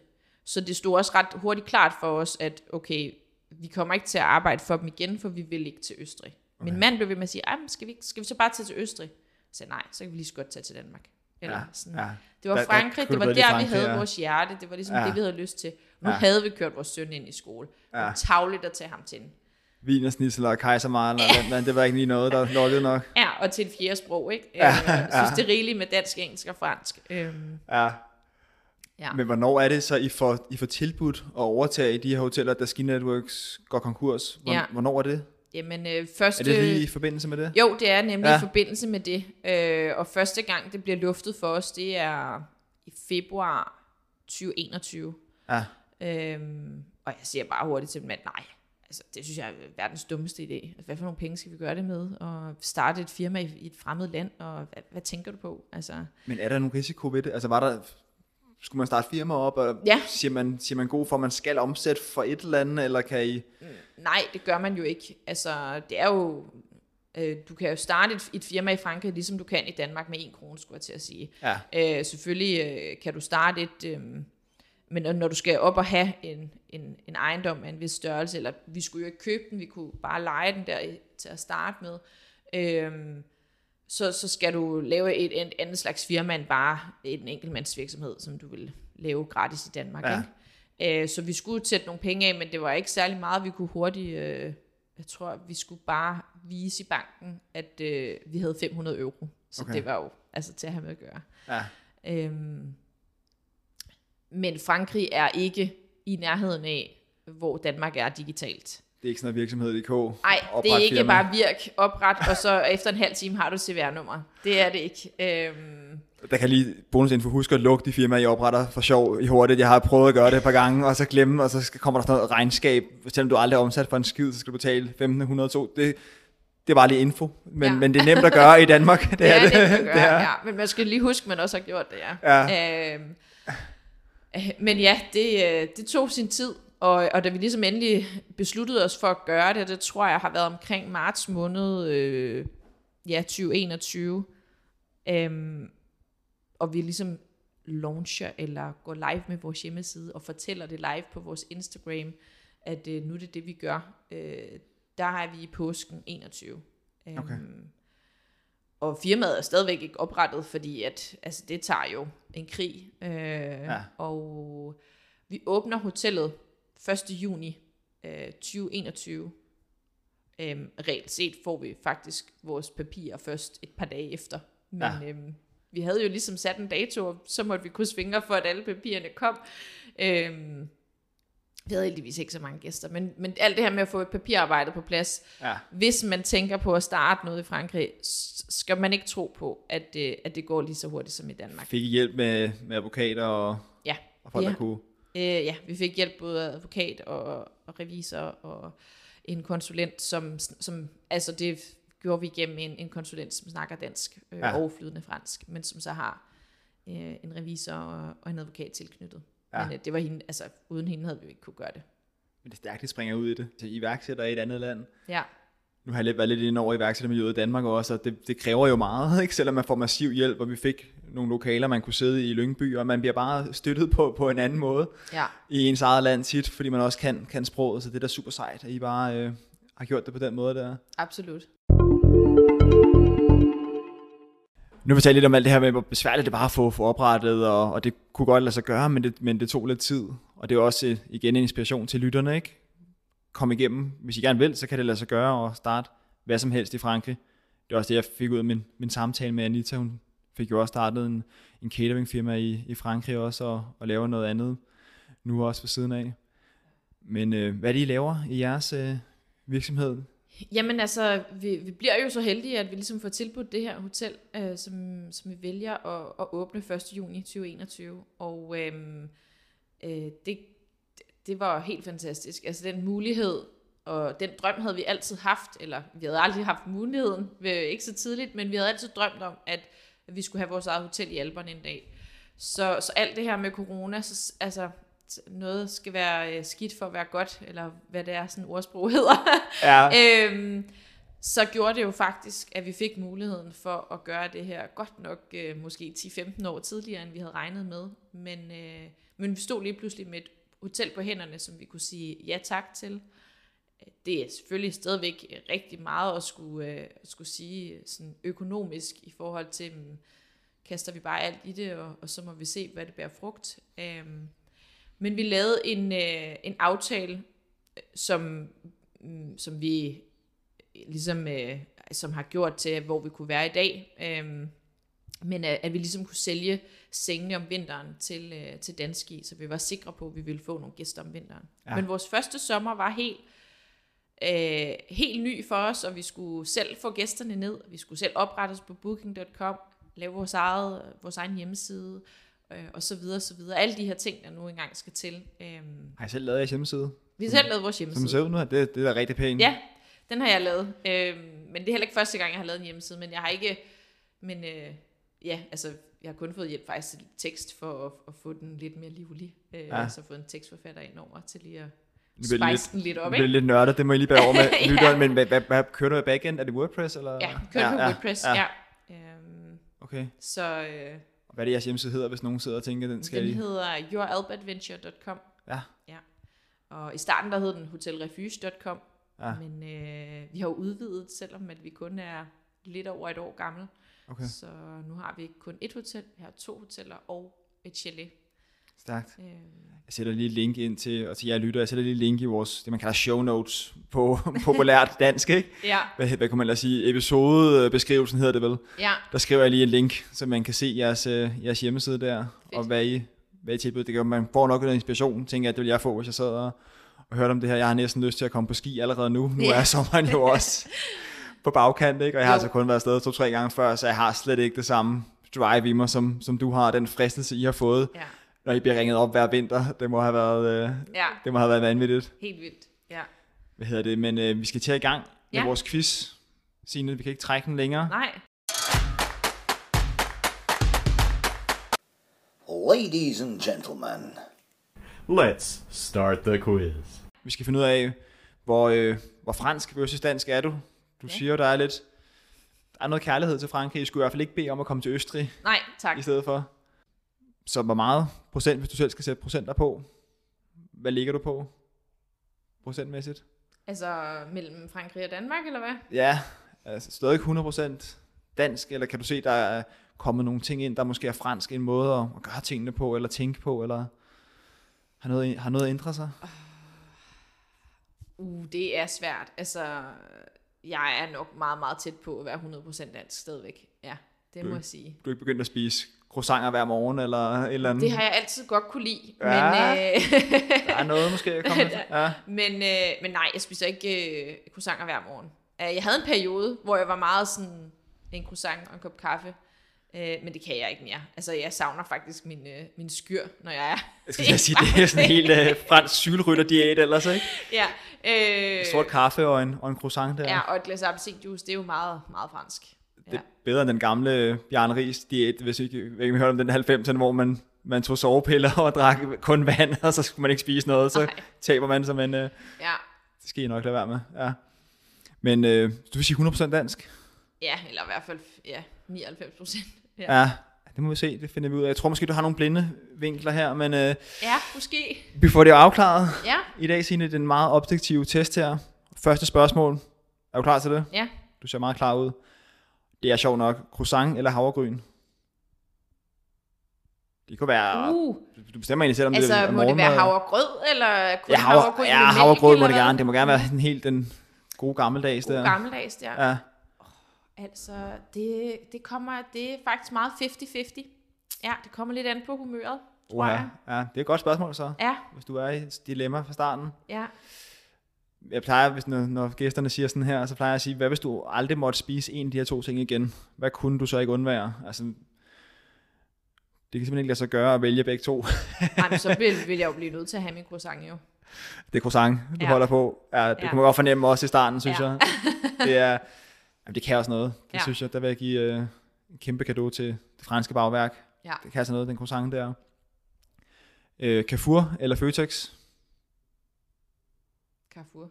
Ja, det er altså et ret Havde du sted. sagt Rema og øh, Carrefour, så var det måske mere Rema. Du er med til Rema? Ja, jeg er en Rema-pige. ja, jeg synes, at Carrefour, er det ikke sådan en Føtex? De, til dem, jer, der ikke kender det, det er en fransk, øh, en fransk kæde. fransk kæde, den ligger også i Spanien, og jeg, Mm. jeg savner det også tit. De, de er sådan en, en Bilka-agtig Føtex. Ja, altså Carrefour findes jo i, i alverdens størrelser. Den Ja. findes jo helt ned Ja, det i, øh, i dagligbrusen størrelsen. Ja, Øh, også, og helt op i Bilka størrelse. det er måske godt, du lige siger det, fordi jeg, jeg, jeg forestiller mig den der store Bilka-niveau, ikke? Ja, Hvor hvis du ser den anden, så kan jeg godt Vi forstå. har en Carrefour i Algiers, og den er, er sådan en ja, på størrelse med en... øh, Nej, ikke på størrelse med en Rema. Okay. Dagligbrusen. Ja.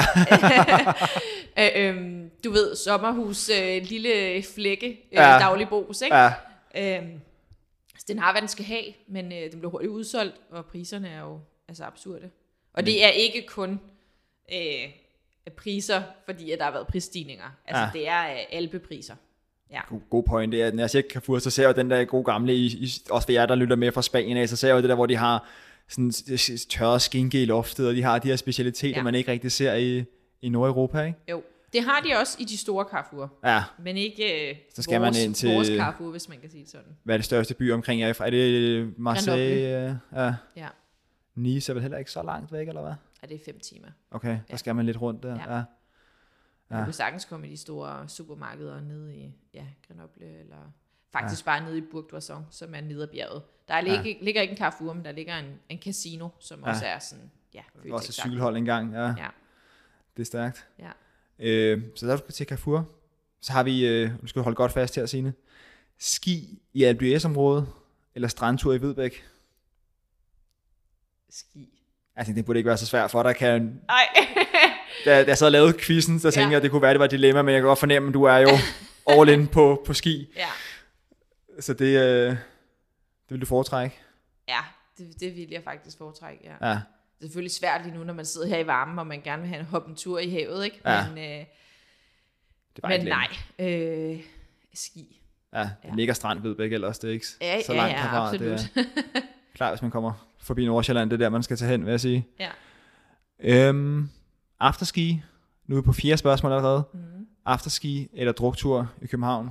Afterski. Helt, Uh, helt sikkert. Helt Der er ikke sikkert. noget. Der er ikke noget. Ja. Er ikke- og skal det- helst direkte på afterski. Ja, Det der, altså, det man, jeg tror bare, man har haft sin bytur i København, og det der med, jeg har aldrig været den der sådan, øh, der skulle dresse sig rigtig meget op, så altså, jeg synes bare, det er for fedt, at jeg kan tage mig afsted i mine skistøvler og mit skitøj og lugte lidt øh, gustent, ja. og stadig gå Jamen, i det er stærkt at stå på bordene og, og danse med Præcis. støvler på og det hele der. Ja, det er Ja. meget mere mig. ja. Det har I gjort jer en del i, tænker jeg, hvis I starter helt nede i, Ja, det i har 20'erne og alt det her. Ja, det ja. har vi. Ja, fedt. Der er ikke meget tvivl at spore der. Det er ikke helt den samme stemning. nej. Det er så også om DJ Øl siger sådan noget, det, det fungerer bedre i, i Alperne, end det gør ja. på et eller andet bar i København. Og sidste spørgsmål, femte spørgsmål her. Hvad vil du helst køre op af Alpe på cykel, eller køre op af Gels Bakke? Jeg ved ikke, om den kan... Jo, det er også dig, vi se, hvad du siger til Det det. overhovedet ikke det samme. Nej. Øh, men uh, Gels Bakke er hurtigere overstået. Ja. Øh, så sådan... Øh, altså oplevelsesmæssigt, så vil jeg da helt sikkert hellere køre op af Alpe d'Huez, men hvis det bare er noget, der skal overstås, og, øh, og det handler om en cykeltur, så vil jeg da hellere køre op af Bakke. Jeg skal sige, skal, skal du passe på, siden det Bakke, det er altså et, et, et tilbagevendende Ja, bakke. men- Vi har i motionsløb i Danmark, vi bruger den til, til Ironman København og sådan noget. Det er et sted, folk står og Jamen, jeg ved det de godt. frygter det altså, det sted her. Jeg har løbet den rigtig meget, dengang Ja. jeg spillede i Vium håndboldklub, øh, Ja. så, så jeg kender, øh, Kender Gels jeg kender, jeg kender Gels Bakke rigtig, rigtig godt. Ja. Men øh, ja, hvad, hvad vælger du her? Ah, ja, hvis jeg skal vælge. De kan lidt forskellige ting, det vil jeg dig ret i, men det er, det, er, det er en slags stigning. Og det er den største stigning, jeg kunne finde i en område her omkring. ja, i vores område. ja. Jamen, så... Øh, altså, for oplevelsen d'Huez. Ja. Det er jo ikke fedt at sige, at jeg cykler op ad Genspark. Altså, Du skal passe på det nu. Igen, jeg advarer bare mod, mod motionscykelryttere. det er, sige, det er ikke, en, ikke et segment, du vil lægge dig ud med. Nej, Men øh, vi anerkender, at der er en stigning i Gels Bakke, men det er noget andet. det er det. På d'Huez, det er det altså. Det, Det er der ingen tvivl om. Ja, helt vildt. Men øh, du sagde 100% dansk jo. Jeg prøver lige at regne resultaterne sammen her. Og øh, du skulle bede om, om croissant frem for havregrød, fik vi lavet om til. Mm. Carrefour var du mest til, frem for Føtex. Ja, hvis Godt, ikke det, det var godt, Rema. godt, det var ikke Rema, det var... det havde været noget helt andet. Og så var du til ski i d'Huez, afterski frem for druktur i København.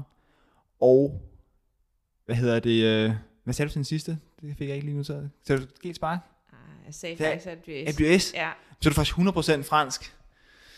Jeg troede, det her var 20% til sidst, men nej, det var 100%. Jamen, det var også, jeg havde for den fornemmelse, jeg sagde, at det var... Jo, ja. Ja, det var også... Øh, Det tror jeg i de tus historie her, Signe, det er første gang, at den er gået så skævt. Øh, ja. det er meget skævt, faktisk. ja, der skal du... Jeg kunne godt mærke det undervejs. Det hældte mere og mere til Frankrig. Ja. Ja. Ej, men sådan, er, sådan er det. Der er nogle ting, du har, Jeg har du har sætter mig. pris på Ja, i Frankrig efterhånden. Det synes jeg er, det synes jeg er stærkt. Hvordan med, med andre, der sidder herhjemme og overvejer at flytte til Frankrig? det er nemt at starte firma op, talte vi med, med Anita om. Det er også det indtryk, jeg har, at det tager noget tid, Ja, og man skal bevæbne sig med, med tålmodighed. det skal man. Er der sådan nogle råd, du vil give til dig selv, hvis du kunne gå tilbage sådan, til oktober 2020? Eller Måske lidt inden, det ville nok være smart, men øh, det omkring. Altså, øhm, jeg tror, i, i forhold til det her med at starte virksomhed, altså have bedre tid til det. Øh, hvis man ved, det er det, man gerne vil, så måske allerede øh, altså få styr, på, få styr på det, inden man tager afsted. Ja, Nu vidste vi det jo ikke, at det var det, vi skulle, da vi ligesom tog afsted til Frankrig. Vi troede bare, at vi skulle være lønmodtagere, eller hvad man kan sige, øh, at være på en, en kontrakt. Øhm, så, så hvis man planlægger at tage ud for at, altså, at, at, at lave et firma i et andet land, eller i, altså i Frankrig, øh, så, så, så få lige styr på det der papirarbejde inden, og være sikker på, at, øh, ja, at, at man har papirerne i orden, inden, inden man går i gang. Det er så også nemmere sagt end gjort, fordi hvis, du skal jo også have en adresse, du kan oprette firmaet på, øh, så du kan ikke bare lave en eller anden fiktiv adresse. Øh, men, øh, men helt sikkert øh, få fat i en konsulent, øh, som, som kan hjælpe. Hvis du overhovedet ikke kan tale fransk, så, så skal du have hjælp. Øh, ja. og, og ellers så, øh. Fordi, Det er alle pengene værd, lyder det til. Ja, det er det. Ja. Absolut. Ja. Ja. Det havde Og- vi ikke kunne gøre uden. Og hvis man sidder derude og gerne vil flytte til Frankrig, altså så øh, ja, spring, spring ud i det. Ja. Man kan altid komme, komme tilbage, ikke? Og I kan ikke vælge et dårligere tidspunkt end, end sine, kan man sige. Ej, det kan altså, ikke. skal passe på, hvad vi siger med også Rusland og Ukraine nu, hvor Ja, ja. verden bliver næsten mere og mere vanvittig, ikke? Men, men det er i hvert fald til at have med at gøre på et eller andet, på et eller andet niveau. ja. Det synes jeg helt klart. Og det er også sådan okay nemt at, at finde lejlighed, og altså sådan i længere periode. Øh, ja, altså jeg vil sige, nu kommer det jo helt an på, hvor man gerne øh, vil flytte til. Det er ikke, øh, det er ikke nemt i LBS at, at finde en bolig. Øh, slet ikke sådan en helårs, øh, Okay. en helårsbolig, hvis, medmindre man vil købe noget. Men øh, Det er bare ejet det hele til sådan en ferie, folk der leger ud.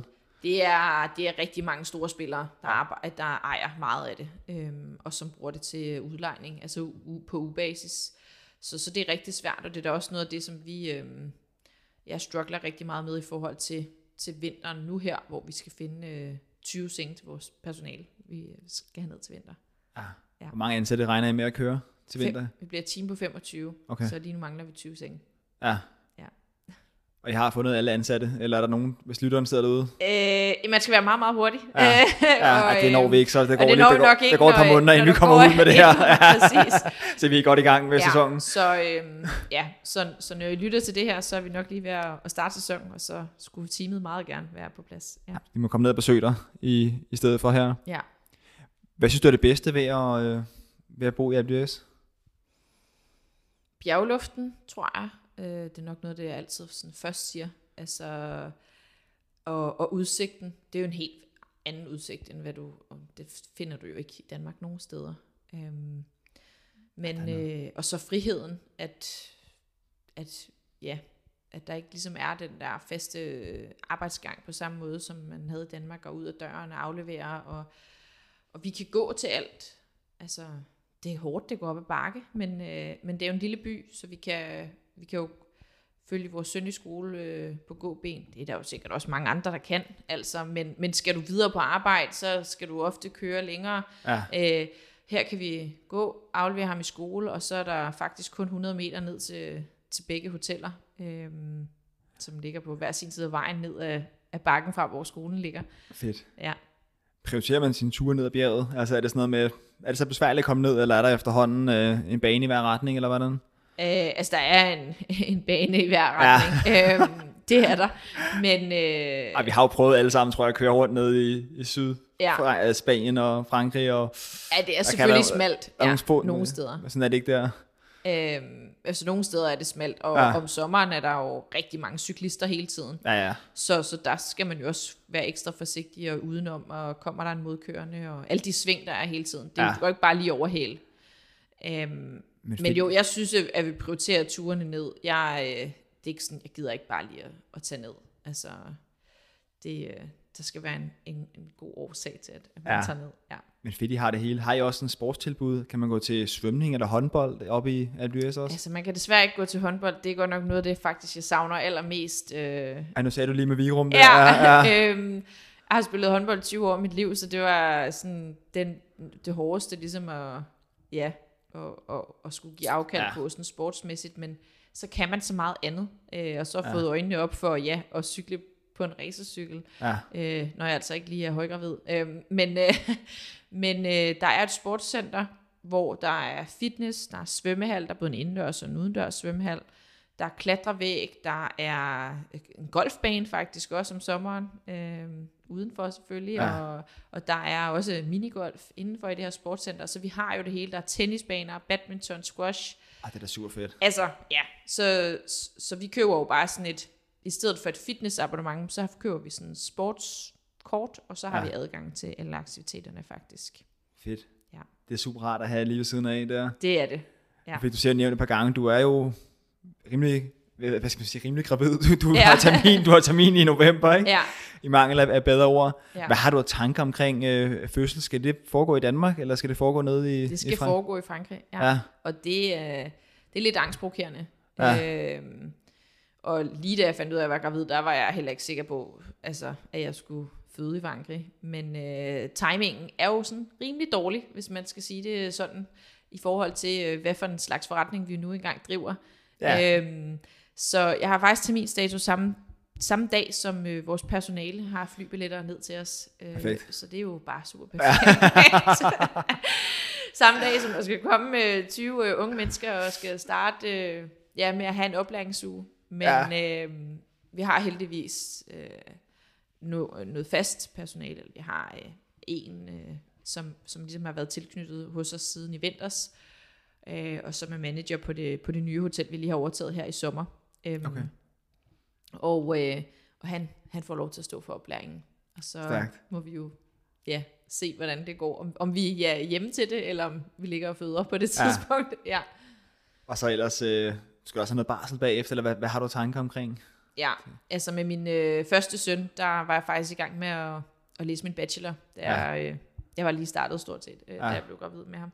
Så jeg, øh, øh, jeg holdt ikke nogen barsel med min øh, første søn, og skrev min øh, bachelor på, på computeren derhjemme, mens at, øh, han nærmest sad og blev ammet imens. Så, øh, så den her gang, der, der skal jeg have en, en ordentlig barsel, hvis man kan sige det sådan. Det er svært, når man er selvstændig, og, øh, og når man også er lidt en arbejdsnarkoman, men, øh, men planen er helt sikkert, at øh, jeg skal være 98% på barsel, og 2% øh, I være til i stede, eller hvad man kan sige. I Ja. hvor lang tid, tænker du så? Jamen faktisk hele vinteren, og gerne, Ja. øh, gerne hele øh, sommeren med os. Øh, Ja, det bliver bedre og men jeg nemmere ved ikke, om tage, jeg kan finde ud af at holde ikke? så længe. Nej, Øh, ja, så det, så det må vi se. Men altså, barslen i Frankrig er kun tre måneder, så Ja. sådan rent økonomisk, så får vi jo kun øh, støtte i tre måneder. Okay. Øhm, ja. hvad gør franskmændene? De så i, i vuggestue? Ja, allerede det så gør de. Der? Ja. ja. Man kan bare se i Danmark, hvor mange udfordringer de har med de få børn, der er 6-7 måneder, ikke? Mm. det må Ja. helt vildt. Og, øh, og, Det er... og man må sige, altså, når man sammenligner Danmark med, med Frankrig, altså, så har vi godt nok gode barselsvilkår i Danmark. Ja. Øh, og jeg ved godt, der er rigtig meget lige i øjeblikket omkring øh, den nye barsels øh, Ja, det er lidt hot, hot og- potato, ja. øh, frem og tilbage, men øh, ja, Ja, det kan man bare lige også... huske på, hvor, hvor godt vi egentlig har det i Danmark, når man tænker på den der barsel i forhold til andre lande. Det er god at tage med. Man ja. kan også mene, hvad man vil om den nye barslov, men jeg tror, det vil gøre, at, at børn kommer ned i vuggestuen. Ja. når de er yngre, fordi at, at det er jo ikke alle mænd, der, der skal bede om det, eller har Nej. lyst til det, og så vil de ryge ned tidligere, ikke? Så det er jo, Præcis. det må Og man... det er jo både ja, godt og skidt, kan man sige. Og Ja. ja. der, er jo- det er jo svært, særligt i de store byer, Ja. at få, få plads til... Altså, jeg var der, den opfordring herfra, det er der at tage barsel. Jeg havde selv tre måneder, og Ja. det var det mest dødssyge tidspunkt på året, ikke? Altså, Ja. januar, februar og marts i, i Danmark er ikke det, man har lyst til. Så igen, få, få timet en fødsel på et andet tidspunkt, hvis I skal holde barsel, men jeg, jeg gad da godt have det, specielt her i, i sommeren. Ja.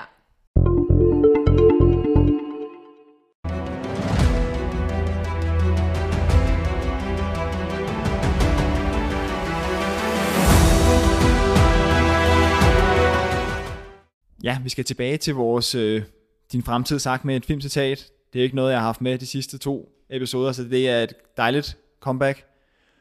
Og øh, jeg vil spille, også bare lige en refresh til, til lytteren her, jeg vil spille tre forskellige filmcitater, og så skal, vil du, Signe, sige, hvad for en citat, der passer bedst på jeres fremtid. Ja. Så øh, første filmcitat, den kommer her. Er du klar til det? Ja.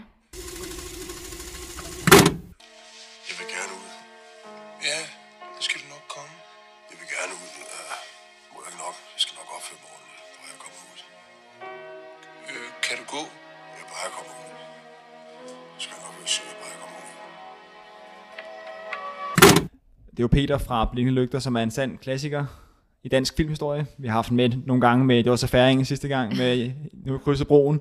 Denne gang, der er det Peter, der gerne vil noget mere ud. Du må ikke sige, hvor du hælder endnu her. Altså det vil sige, Peter han vil gerne videre. Han, vil, han skal ikke blive der for evigt. Han skal heller ikke hjem. Han vil bare gerne, gerne videre i, i teksten ikke, til et andet land. Og det vil han reelt gerne. Kan jeg huske filmen, jeg tror gerne, han vil til Barcelona på det tidspunkt der. Ja. Men vi trækker øh, spændingen, Signe. Mm. Og så har vi øh, andet filmcitat. Den kommer her. Jeg vil rejse hjem og gå på arbejde. Og det er Kjeld fra øh, Olsenbanden, den har haft med i en episode tidligere også. Mm. Han vil bare gerne hjem til Danmark og gå, gå på arbejde igen. Vi trækker spændingen lidt her. Sidste filmcitat. Er det uinspirerende at sidde og lytte til Guds ord? Kedeligt. Jeg skal på toilettet. Og det kan ikke vente? Helst ikke.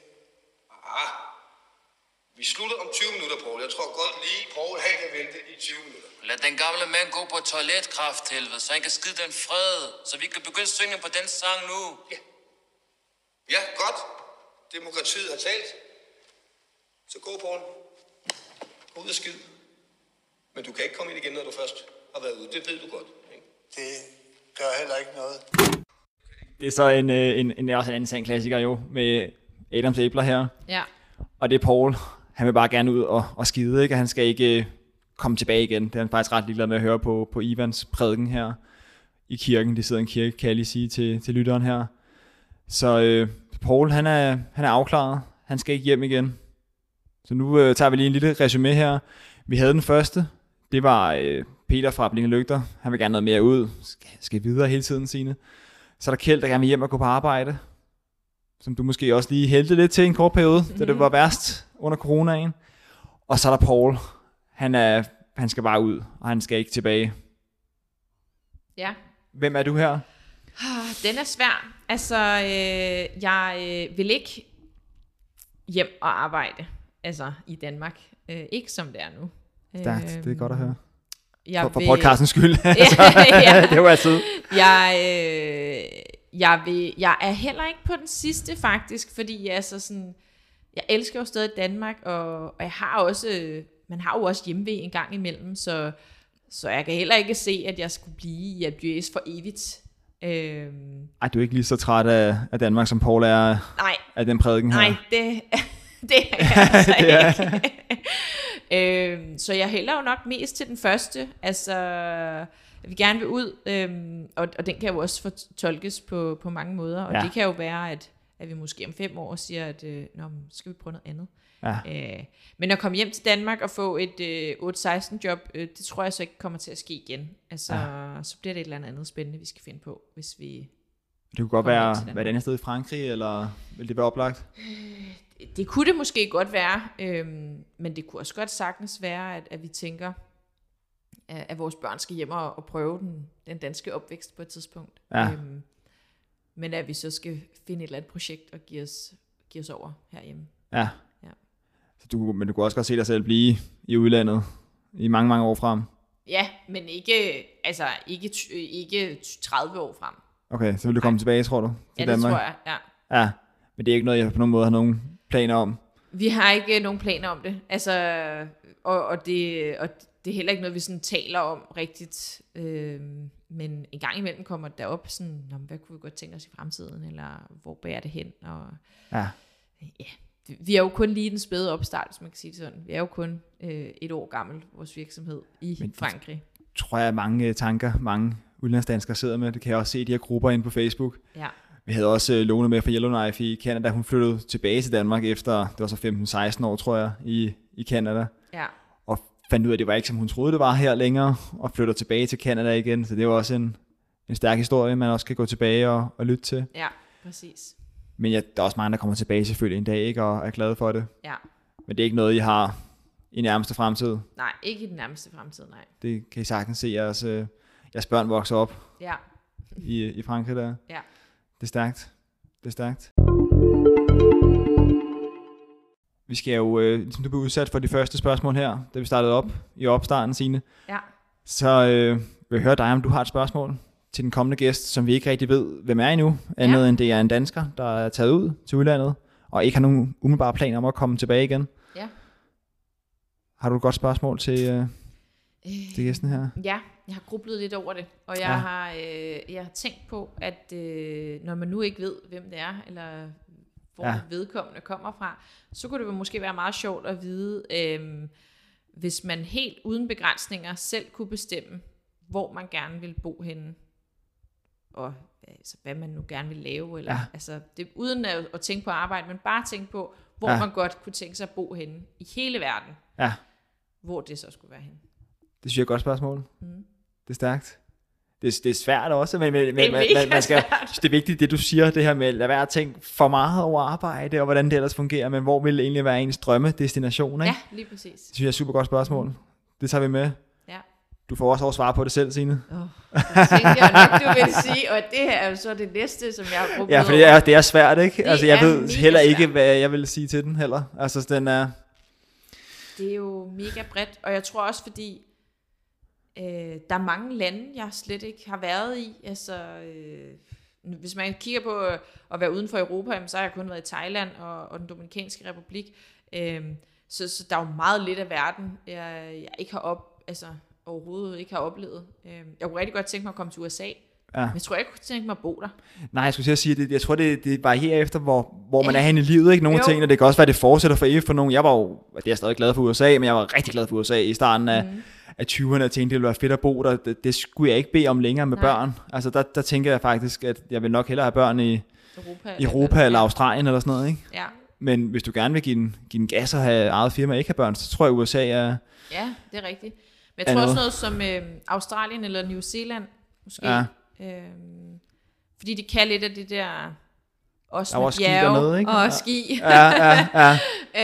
øh, men også øh, lækker sommer og, og bølger og vand og hav. Ja. Øh, så, så, det, så det tror jeg, øh, hvis man skal kigge sådan helt udenom alt det andet. ja. Ja. Men det er, rigtigt, nu sagde du også kun med job, fordi ellers så bliver der for mange ting, hvis man skal begynde at ignorere, at man har børn, det kan man jo heller ikke, Ej, og der, ja. så kan man blive ved, ikke? Ja, Så der skulle vi ned til, til Australien, tænker du? ja det tror Ja. jeg. Det er også lækkert. Mm. Det er det. Det er fedt at være. Der er Altså, jeg har aldrig mange, været der, men øh, mange australske lyttere med os. ja, altså, jeg fedt. Boede også dernede et års tid selv. Det eneste, man kan sige, det er, at man føler sig næsten, det kan mange af jer måske relatere til, man føler, at man er på en anden, en anden planet nærmest, ikke? Altså, man er fandme langt væk. Langt væk, ja. Tidsmæssigt. Også meget længere væk, end man føler sig i, i USA, synes jeg, ja. med tiden der. Men, øh, men super lækkert sted i sig Mhm. selv. Ingen tvivl om det. Til allersidst her, Signe. Hvad vil du sige til andre, der sidder og drømmer om at flytte til, øh, til lad os sige Alpe altså i hvert fald et bjergeområde i Frankrig? Springe ud i det. Altså, øhm, det, det, det værste, der kan ske, det, det har vi næsten prøvet, skulle jeg til at sige. Ja, Øhm, så øh, altså, ja, spring ud i det, gør det, og øh, ha- have mod til at øh, og, og bare gøre det. Altså, det, øh, også det er oplagt fantastisk. Ja. i jeres øh, branche til ned at køre nogle sæsoner, ikke? Ja. Og prøv det af. Hvis man er helt vildt øh, i tvivl, jamen, så prøv det af. Og der er altså rigtig mange muligheder. Hvis man ikke lige tør det her med at, at skal købe sit, sit eget øh, sted først, eller at, at blive selvstændig til at starte med, jamen, så prøv at, at tage fat i nogle af, af de her øh, virksomheder, øhm, altså, øh, altså inden for rejsebranchen, øh, som har deres egne hoteller. Øh, det er jo så faktisk kun i Østrig. Der er ikke rigtig nogen i, i Frankrig mere. Men kom afsted på en sæson. Øh, oftest en vintersæson, men det er jo også det, vi mest er kendt for. Og, og så prøv det af. Se om det er noget, øh, I kan lide, om I kan finde ud af det som familie. Og så kan man så derfra tage en beslutning, om man synes, at det er noget, man skal gøre selvstændigt. Men det skal ikke holde folk tilbage, at man har børn, der er et par år gamle. Nej, overhovedet ikke. Og de lærer det altså lynhurtigt. Ja, Øh, ja, kan jo bare se, vores søn han er fem år nu. Han snakker både fransk, engelsk og dansk. ja, Øhm, det er måske i virkeligheden en god alder at komme en ned. kæmpe gave, ja. Og en Ja. rigtig god alder. Ja, Øhm, og komme afsted før øh, den danske skolealder, skulle jeg til at sige. Øhm, Ja.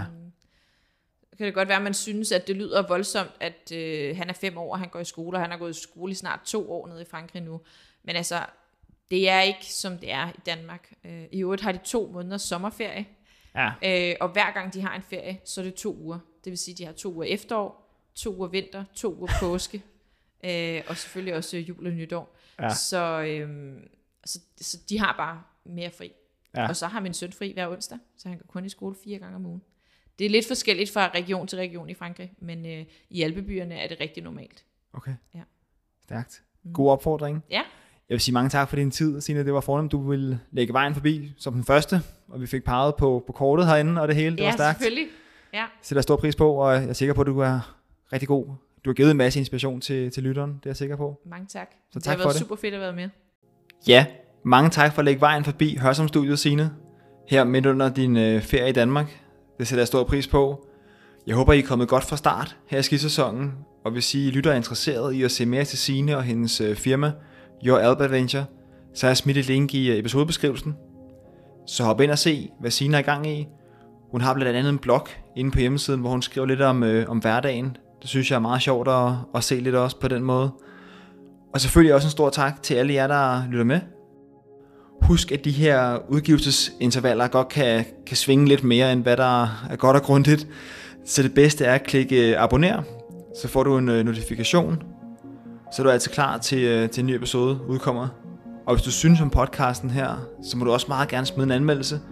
Eventuelt skrive en lille kommentar. Jeg læser hver en og sætter stor pris på dem.